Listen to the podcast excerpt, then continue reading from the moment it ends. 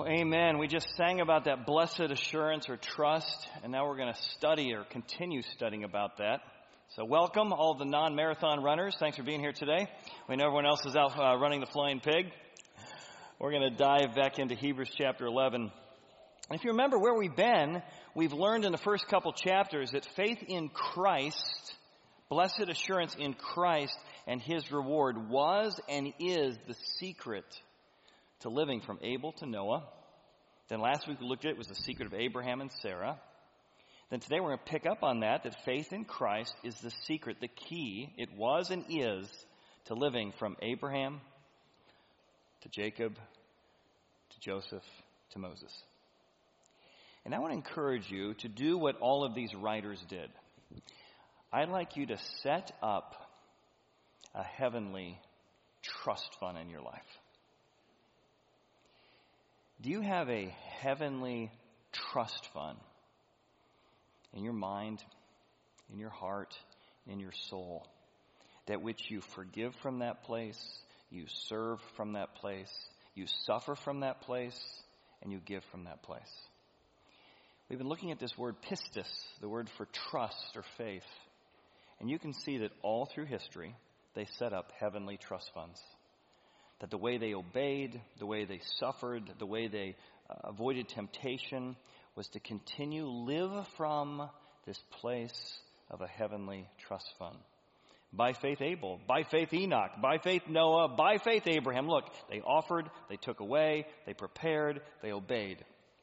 Sarah got strength from that trust fund. Abraham was tested through that trust fund. Jacob and Joseph and Moses what his parents did was done from a trust fund. Moses, look at all the deposits he makes in that trust fund. He, he forsook Egypt. He kept the Passover. He passed through the Red Sea. What does it look like for you and I to set in our core a heavenly trust fund that we live and give from? I had a friend who uh, moved here to Cincinnati about 15 years ago, and his daughter came home from school. She'd been in the school system about a month, and she was about eight years old. He said, Honey, what, what do you want for your birthday? Mom and I are trying to do some shopping. Can you get us a list? And she said, Yeah, I, I want a trust fund. She didn't know what one was, but all of her friends were talking about how great it was.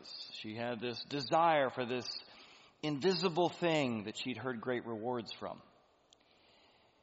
And that heavenly trust fund is something that's invisible, but people in faith have lived from that heavenly trust fund. And it has empowered them, it has encouraged them, it has given them strength. And so, my challenge for us this morning is to live and give from that heavenly trust fund. And I want to give you three truths that come out of that trust fund. My hope is that we're going to learn that uh, there's a reward, right? And the reward is going to be worth it that what you're suffering through, what you're going through, what you're living through, God has an incredible reward if you live, obey, and respond from that heavenly trust fund. Let's look at the first truth together.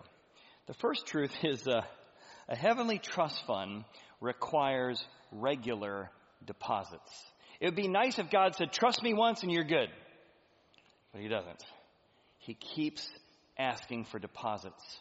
And this is so clear in the way the writer of Hebrews describes Abraham. Because Abraham already got mentioned back in verse 8. By faith, Abraham obeyed when he went out from the land. But we jump down to where we begin today in verse 17. His name shows up again. By faith, Abraham, when he was tested, another deposit into the heavenly trust fund. Years later, decades waiting for that son of promise, decades later, God asked for another big deposit into the trust fund when he was tested. When you go through times of testing, and God is going to ask you, is what you love most, your son, more important than me? As a Christian, God will continually ask us, have we placed some idol, some replacement God, some good thing, people's approval, some good thing, money, status, our reputation, have we taken some good thing and placed it above Him? And these moments of testing, He will ask us if we're going to put another deposit into our heavenly trust fund. Now, this incident with Isaac, he says, when he was tested, he offered up his son Isaac. And he who had received the promise, this was the promised child, but he offered up his only begotten son. Does that ring a bell? A picture of John 3:16 where God gave his only begotten son. Everything going on here, Abraham doesn't know it, is a picture of God's love for us. He is part of an eternal story that's going to inspire millions. But all he feels is the test and the requirement for another deposit into the trust fund. How's he going to do it? How's he going to get through this? What is his mindset going to be? Well, I think before we address that, we got to address the problem, right? What in the world is God doing asking for child sacrifice? Hmm? I got a call from a guy in our church about 10 years ago. He said, my, my, my sister is writing a book about child abuse and how all Christian religion contributes to child abuse. Do you want to talk to her? That sounds great. I love these calls. So sure enough, I got on the phone with her and she said, both Judaism, Christianity, and the Muslim religion all have at their core Abraham and this story of him sacrificing Isaac. It's no wonder we have so much child abuse. You guys celebrate a moment where a, a father tortures, traumatizes his child by wrapping him up and almost stabbing him with a knife. Man, that's a good question, isn't it? So as we began to dialogue, I said, Well, hey, great question. I appreciate you bringing it up. I said, There's actually a few things that are worth noting. Um, it doesn't get you all the way there, but it might help. First thing is that God hates child sacrifice. From the fact that life begins in the womb, we see that in Psalm 139, and the Holy Spirit inhabiting John the Baptist in the womb. The Bible's always been about life and the child and the preciousness of it. The whole Bible is against child sacrifice, sacrificing your children to Baal and, and sacrificing your children to Moloch. The Bible just is filled with God's love for children. So that's the big story. Whatever's going on here has to be consistent with the thousands of verses that say God hates child sacrifice. I said, you go back to Genesis, he uses an interesting word. It says, Abraham leaves his servant behind, and Abraham and Isaac, when they leave these young men behind, they head up, and he says, Abraham speaking, the lad and I will go yonder. The word lad is a word for young man. A lot of people picture a 40 year old uh, Abraham with like, you know, six year old Isaac. But the word lad is almost for certain he's in his 20s or 30s. The amount of firewood required to make this sacrifice was enormous. And you can see it's Abraham who's a hundred. I'm not carrying all this firewood. So for sure, Isaac was carrying the firewood, and the amount of firewood required required somebody who was very much strong. So he's probably in his late 20s, maybe early 30s, based on the word and the context. I said, so we have two men, a young man and a man, making a decision together. Isaac could have easily arm wrestled Abraham and won. They are both by faith trusting God. And they knew God hates child sacrifice. So they weren't sure what God was doing or how he was going to get out of that, but they knew they could trust him even though it was hard. It was a test. It was difficult. Well, I was so convincing in that conversation. The book came out two years later and still said that Christians abuse by citing this passage. So I guess I got to work on my explanation. But it helped a little bit to say, okay, I, she said, I never heard that before. That's an interesting new insight. God is testing Abraham.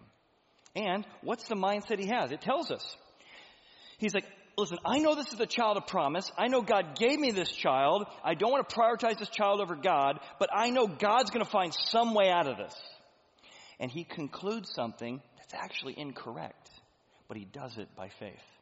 So I'm not sure how God's going to get him out of this, but he concluded that probably God is able to raise him from the dead. If I have to kill him, though God doesn't like killing, he'll probably raise him up even from the dead and in one sense, the writer says, he kind of got a resurrected son in a figurative sense, as an analogy.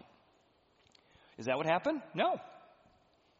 Sometimes we don't know what God's going to do when we're tested, how he's going to work it out, how he's going to fix it. But we still say, by faith, I'm going to trust God climbing up this mountain. And the real test is, will I put anything in my life ahead of God? That's the test. That's the test we'll all have that will require additional deposits of trust.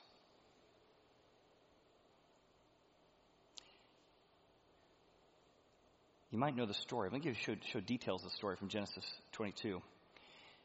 Remember, the original command was take your son, your only begotten son, whom you love. And do you know this is the first time in the entire Bible the Hebrew word for love is used? First time. A picture of love, a picture of father willing to sacrifice a son for a greater good. And then just as he's about to sacrifice his son, the word God or El was used in the whole first part of the chapter. And all of a sudden the word Yahweh is used. The angel of Yahweh is used. This is the name used of the Old Testament appearing of Jesus in the Old Testament. He's a messenger of the Lord. He's God appearing as a messenger in human form. It's Jesus. The angel of the Lord, Jehovah, called to him from heaven, Do not lay your hand on that lad. Don't do anything to him, for now I know that you fear God. I know that you will put your trust in me, not some other good thing. You have not withheld your son, your only son, from me. Abraham lifted up his eyes and he saw a ram in the thicket and he offered it up as a burnt offering instead of his son. And Abraham called that place what? He called that place Blood, Sweat, and Tears Mountain. Oh my goodness, I just about soiled myself when God tested me mountain. No, he calls it the Lord will provide mountain. In fact, the writer says, to this day, we still call this mountain the Lord will provide because the angel of the Lord called Abraham a second time out of heaven. See, God was setting up a picture of Jesus. Abraham sacrifices on this mount. Solomon builds a temple on this mount. Herod rebuilds the temple on this mount. And Jesus will be crucified on this mount. 1500 years later, the Father sends his only begotten Son, and that we deserve death, instead of us getting death, he offers a sacrifice or a substitute to take our place. Something innocent dies on our behalf. All of this was a picture of glorifying Jesus in God's plan. So when you go through tests, when you go through challenges and you're tempted to say, I don't know if God is good, I don't know if God can be trusted, I want you to make regular deposits to your heavenly trust fund, knowing that God will provide. You don't know how, you're not sure where, but the Lord will provide. The mount the Lord has provided. By faith, He concluded something, He thought about something. I don't know how He's going to do it, I got some theories, but I just know I can count on God. Think about your blood, sweat, and tear moments, your challenging chapters in your life, and start viewing all of them as God will provide. And it's another chance to deposit into my heavenly trust fund. Our second truth. Our second truth is that heavenly trust funds require thinking past your death. A trust fund is about thinking beyond this life, and you see that over and over in this section. By faith, Isaac, the guy who was up in the mountain later in life, he's got two sons, Jacob and Esau. He doesn't get to see the promised land. It's not going to come for 400 years. God told Abraham, I got a promise, and your people are going to not see the promise. They're going to be in bondage for 400 years, says it exactly, then you'll see the promise. So Abraham didn't see it. Isaac didn't see it. But Isaac told his sons about it. When he was dying, he told them about it. So then one of his sons, Jacob, gets renamed Israel, also wrestling with Jesus, an angel of the Lord. And when he was dying, thinking beyond his death, he blessed each of the sons of Joseph. Guys, God's got a plan. God's got a promise. I haven't seen it, but I want to think beyond my death. I want to invest in the next generation and the next generation. I want to tell them that God is trustworthy. So then Joseph, leaning on the top of his staff, worshipped, worshiped, showed the worth or value or preciousness of God's promises to the next generation. By faith, Joseph, when he was dying, he thought beyond his death. He made mention of the departure of the children of Israel. That might not seem weird to you, but literally, they're not in Egypt in bondage. They're just in Egypt, kind of living heyday. He's second command to the Pharaoh. He says, Listen, I'm second command to the Pharaoh, but God told us it's going to get bad for 400 years. But don't worry. 400 years? Don't worry. God has a promise. And at the end of 400 years, He's going to lead us to the promised land that He told Abraham about and Isaac about and Jacob about. So, let me give you some instructions about my bones. He gave instructions about his bones. Now, archaeologists have found all of these usaries or ossuaries, um, bone boxes they're called. And so, some cultures use mummification, some use catacombs, but some put your bones after the flesh decayed in a bone box. And Joseph's like, we're going to one day be in the promised land. I want to be buried, my bones in the bone box. He is thinking 400 years in the future.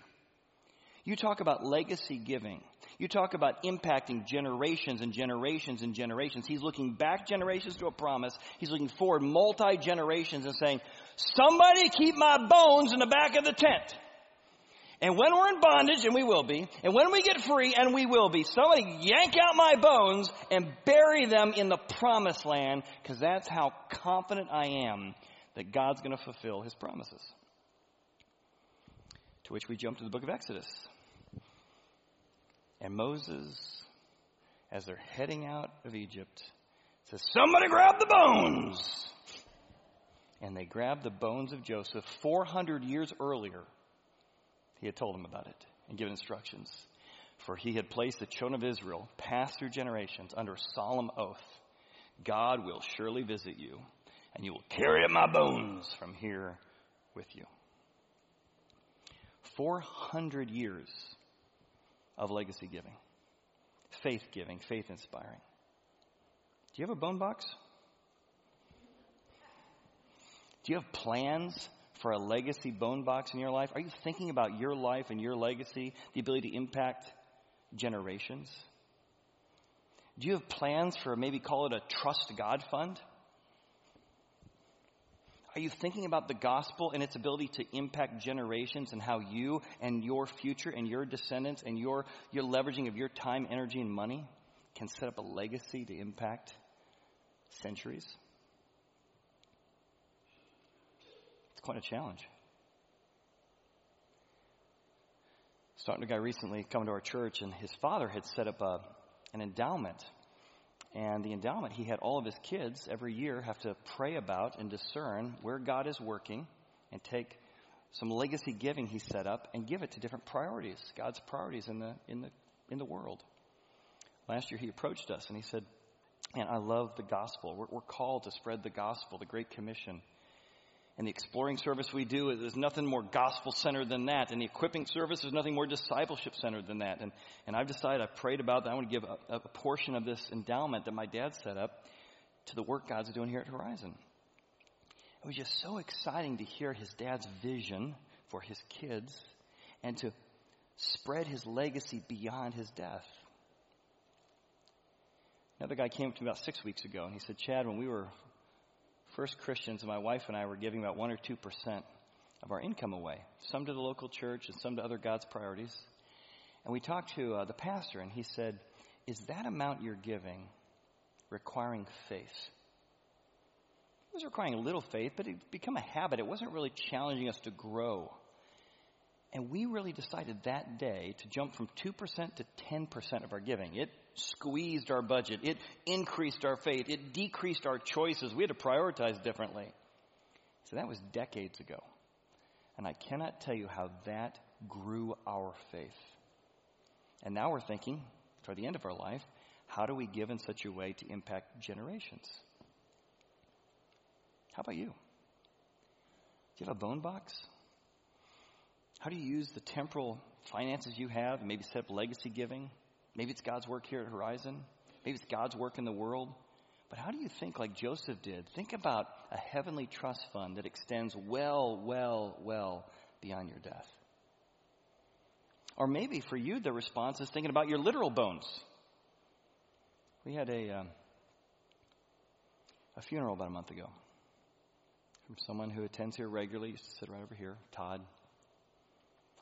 And Todd died from COVID, early age in his early 60s. And I got a chance to be part of the funeral, and it was just amazing the joy and sorrow mixed together. We got to hear about how much he served people and loved people and could fix anything and would come over to your house and serve you even though he was really busy at home and, and how he loved talking about his faith in Jesus and how he loved playing jokes and practical jokes. And Man, it was so clear in that funeral that he had trusting. He was trusting. He told everyone he was trusting Jesus to raise his bones one day. And though he didn't expect his death to come when it came, he wanted everybody to know who takes care of your bones, not a hundred years from now, but centuries from now.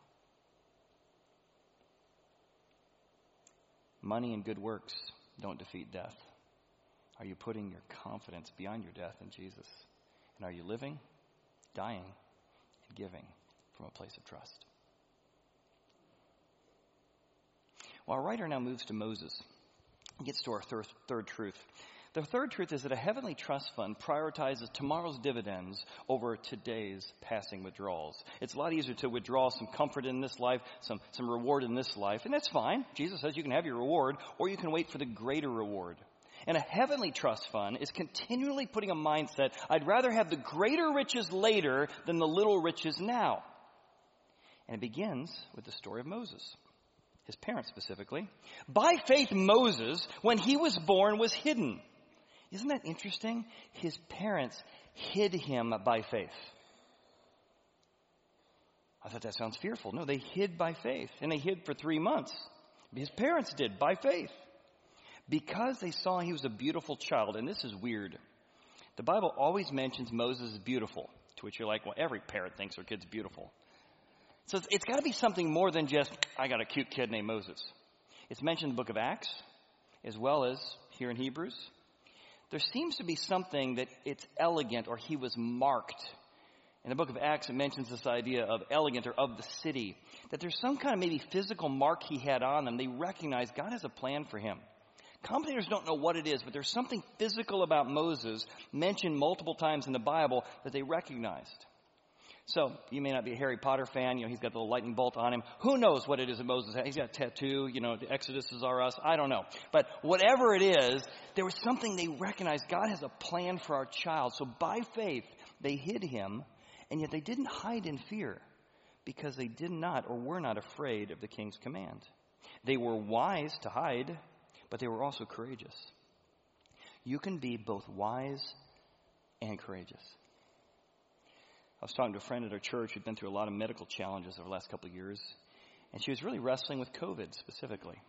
She said, You know, I just really don't want to go back through those medical issues, and I'm not sure what to do. And just everybody's so divided mask, no mask, vaccine, no vaccine. Is it safe? Is it not? As we talked, we, we talked about two principles. The Bible talks about courage and wisdom. And in this weird, confusing time we're living in, it's hard to know. But we have a tendency to divide, and all the people who think they're courageous call all the other people cowards. And all the people that are being wise call the other people fools. Now, I want to encourage you that wherever you are in this journey, all of us as Christians and Christian liberty are trying to mix in the proper dose of wisdom, what's safe for me and my family, and courage. We don't want to live by fear, but we also don't want to be a fool. So there's plenty of differences of opinion in our church and in our world today. In Christian liberty, let's remember here, his parents could hide to be safe while being courageous and not fearing the command. That's part of Christian community. We don't even put our, our decisions on these kind of things ahead of the gospel and who we are in Christ. But it wasn't just that. His parents made this decision by faith.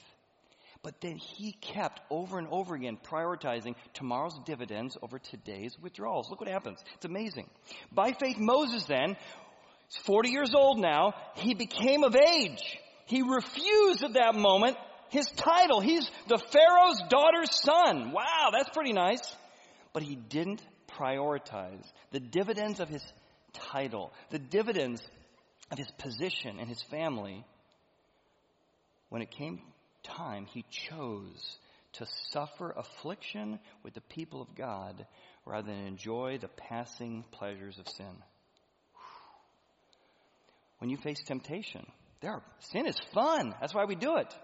They're just passing pleasures. They're temporary pleasures that lead you into a ditch. When you face temptation, will you take the temporary withdrawal or you prioritize becoming the person God has for you in eternity? And it wasn't just that. Look what it says. It says he esteemed. The word esteemed means to count precious or to count worthy or to count valuable. He kept counting valuable not his titles, not his position, not his comfort, not the fact that I'm not a slave. Must have been pretty nice. He kept saying, I'd rather suffer affliction because he counted precious or valuable the reproach of Christ. Now, how weird is that? He's living at 1500 BC. Jesus doesn't show up till 0 to 33 AD. Yet a writer tells us when he was doing this, he was thinking about the Messiah and he was prioritizing Christ. Moses. And by thinking about it, he was prioritizing the greater riches, the future dividends, the greater reward, rather than the treasures. There were a lot of treasures in Egypt, a lot of nice things in Egypt. But he kept looking forward to the greater treasure to come. It doesn't finish there. He continues by faith, more deposits. He forsook Egypt, not fearing the wrath of the king. You read the story, it's like, well, maybe he feared a little bit. But even in his fear of running away for 40 years, he still has some confidence in God. For he endured those feelings. He endured those times, seeing him who's invisible. I'm going to keep trusting. I'm going to keep trusting. Future dividends. By faith, he kept the Passover. Does this make sense? We just killed a nice animal I could have eaten, and now I'm eating it, and now I'm spreading blood over the door, and that's going to invisible save me from the angel of death. God said, do it. It worked! By faith. They passed through the Red Sea as dry land. The Egyptians attempted to do so, were drowned. He just kept throughout his life making regular deposits to that faith account, regular prioritization of God's plan, God's riches over his riches, the culture's riches. Think of it like this list. What does it look like you to trust tomorrow's dividends? Are you living in fear? Are you afraid of everything? Afraid of people not liking you? Afraid of losing your job? Afraid, afraid, afraid, afraid? God wants you to move from today's fear to esteeming or counting the riches of Christ to motivate your life, to live from that trust fund. Have you made yourself all about your titles? He refused to be called a son of the Pharaoh's daughter. Instead, he esteems something else, tomorrow's dividends. Are you giving into temptation? It's because it's not that temptation isn't fun, it's you haven't valued something as more valuable, greater value. Does money control you? Do you have a lot of anxiety about money, even though you've got more than you ever thought you'd have? Or maybe you have less than you ever thought you have. It doesn't matter. You still have anxiety because you've valued or esteemed that as your source of security rather than esteeming the greater reward in heaven. Where are you at? Kierkegaard has an interesting challenge. He says sin is building your identity on anything besides God. You are far more than people's approval. You're far more than the comfort you find in life. You're far more than the houses you live in and the cars you drive. Those are all great things. But sin is when that becomes who you are. And you don't build your identity on who you are in Christ, an heir to the King of Kings and the Lord of Lords. So here's my challenge to you I want you to develop a plan in two areas. What does it look like for you this week to live from a place of heavenly trust fund. I don't know what that looks like, but maybe you say, I want you to think of a specific area. Maybe you say, I, I want to forgive. I'm not forgiving. I'm not living forgiving because I can't trust that God forgave me and forgave me so much more. And so I'm having trouble forgiving the two little pennies, even though I've been forgiven millions. Maybe you need to forgive somebody from your heavenly trust fund. Maybe you're climbing up blood, sweat, and tears mountain. You're being tested. And part of living is saying, God, the Lord will provide in this test. I'm going to keep trusting you. Maybe you're going through a challenging time in a relationship, challenging time in your marriage, and you need to endure by faith. You need to bless your enemies by faith. But I want you to come up with a plan this week, one specific area that you're going to live by faith from that heavenly trust fund. And secondly, I want you to challenge yourself what is one way I can give out of my total confidence in esteeming the riches of Christ? What would it look like you to grow your faith and to have that faith express itself in giving because you're so confident in esteeming the riches of Christ? What would that look like for you? How would that affect your calendar? How would it affect your wallet? Came across a tool several years ago. I think it's worth considering. when you think about giving from your Heavenly Trust Fund. Here's kind of different stages of giving. Some of us are abstaining from giving financially to anywhere. Maybe just to Horizon, maybe any place. And I would just ask you, are you abstaining by faith? Meaning, is there a, a, reason why you're going through a difficult chapter of your life? And you are. I'd say, you know what? God bless you. And, and let us all just, you know, just know that's a difficult chapter. And by faith, you're just trying to make it. I would say, God love you and let us know how we can, how we can come alongside you. Others us, we've been abstaining, and it's not by faith. It's just from neglect. we we're not growing in the grace of giving, as Paul says. I know many people in our church, they've moved to tipping. You know, can I get some money in the pocket? I'll drop it in the offering box on the way out. And they've done that by faith. It was a big move for them to start giving financially to God's work. They believe in the gospel. They believe in the bride of Christ. And that tipping was a huge step of faith.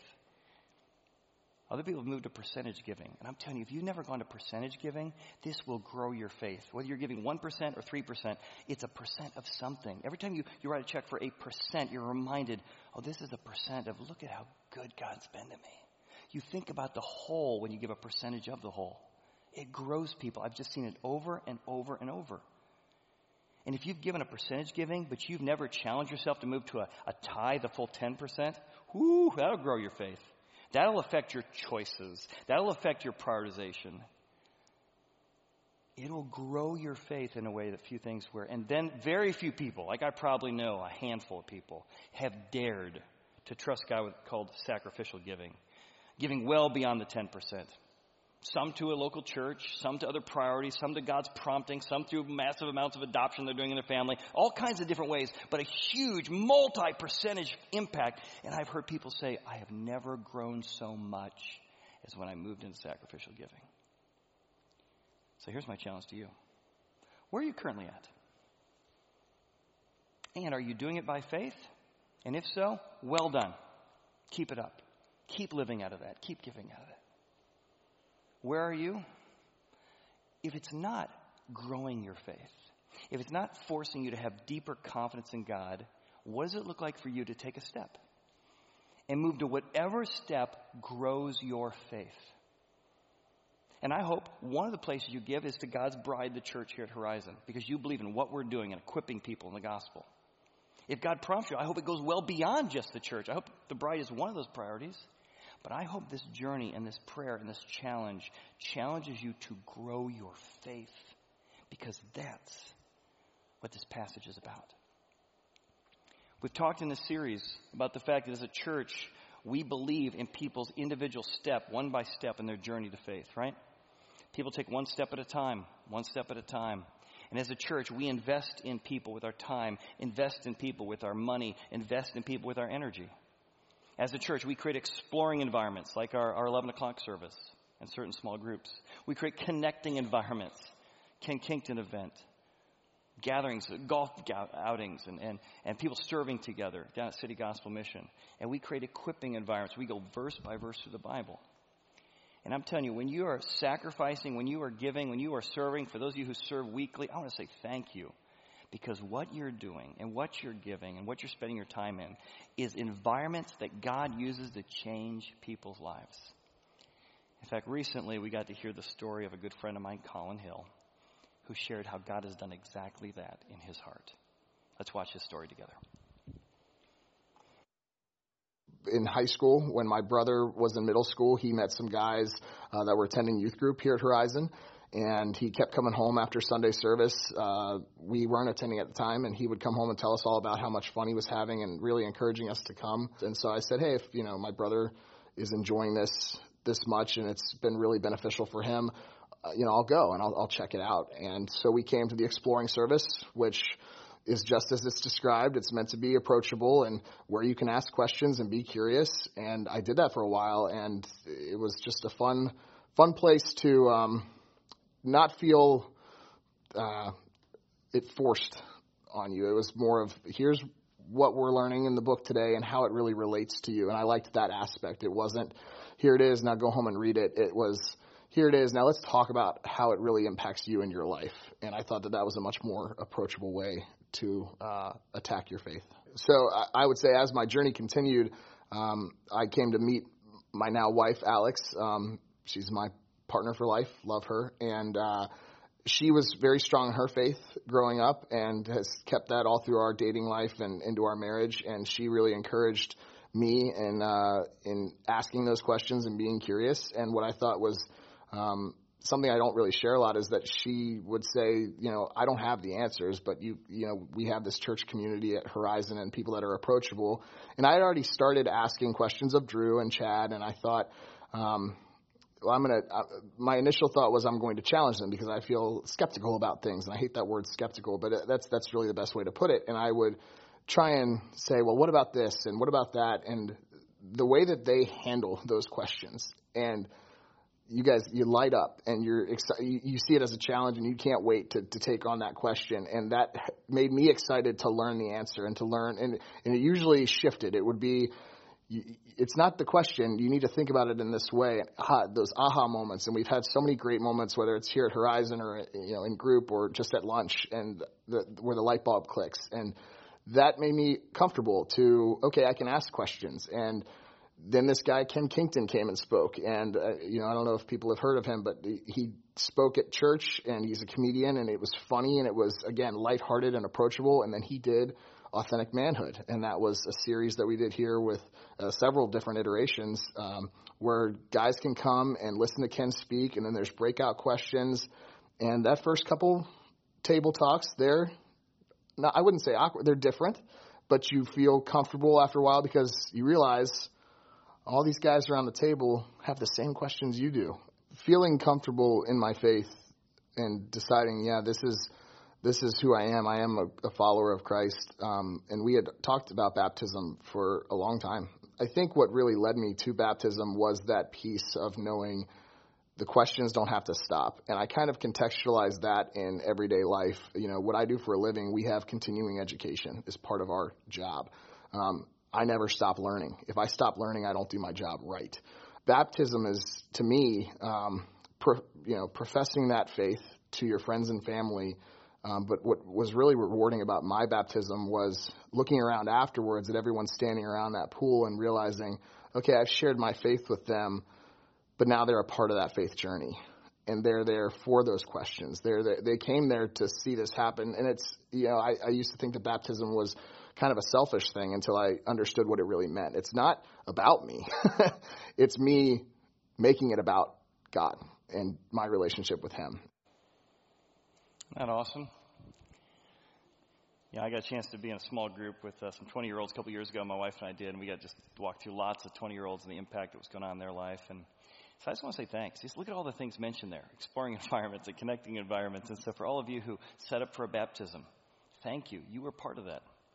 For all of you who, who greeted people at the door, who handed out programs, for all of you who were there the day that uh, you were maybe leading one of the groups in the men's ministry, God is using our environments to transform people's lives. Friends of mine.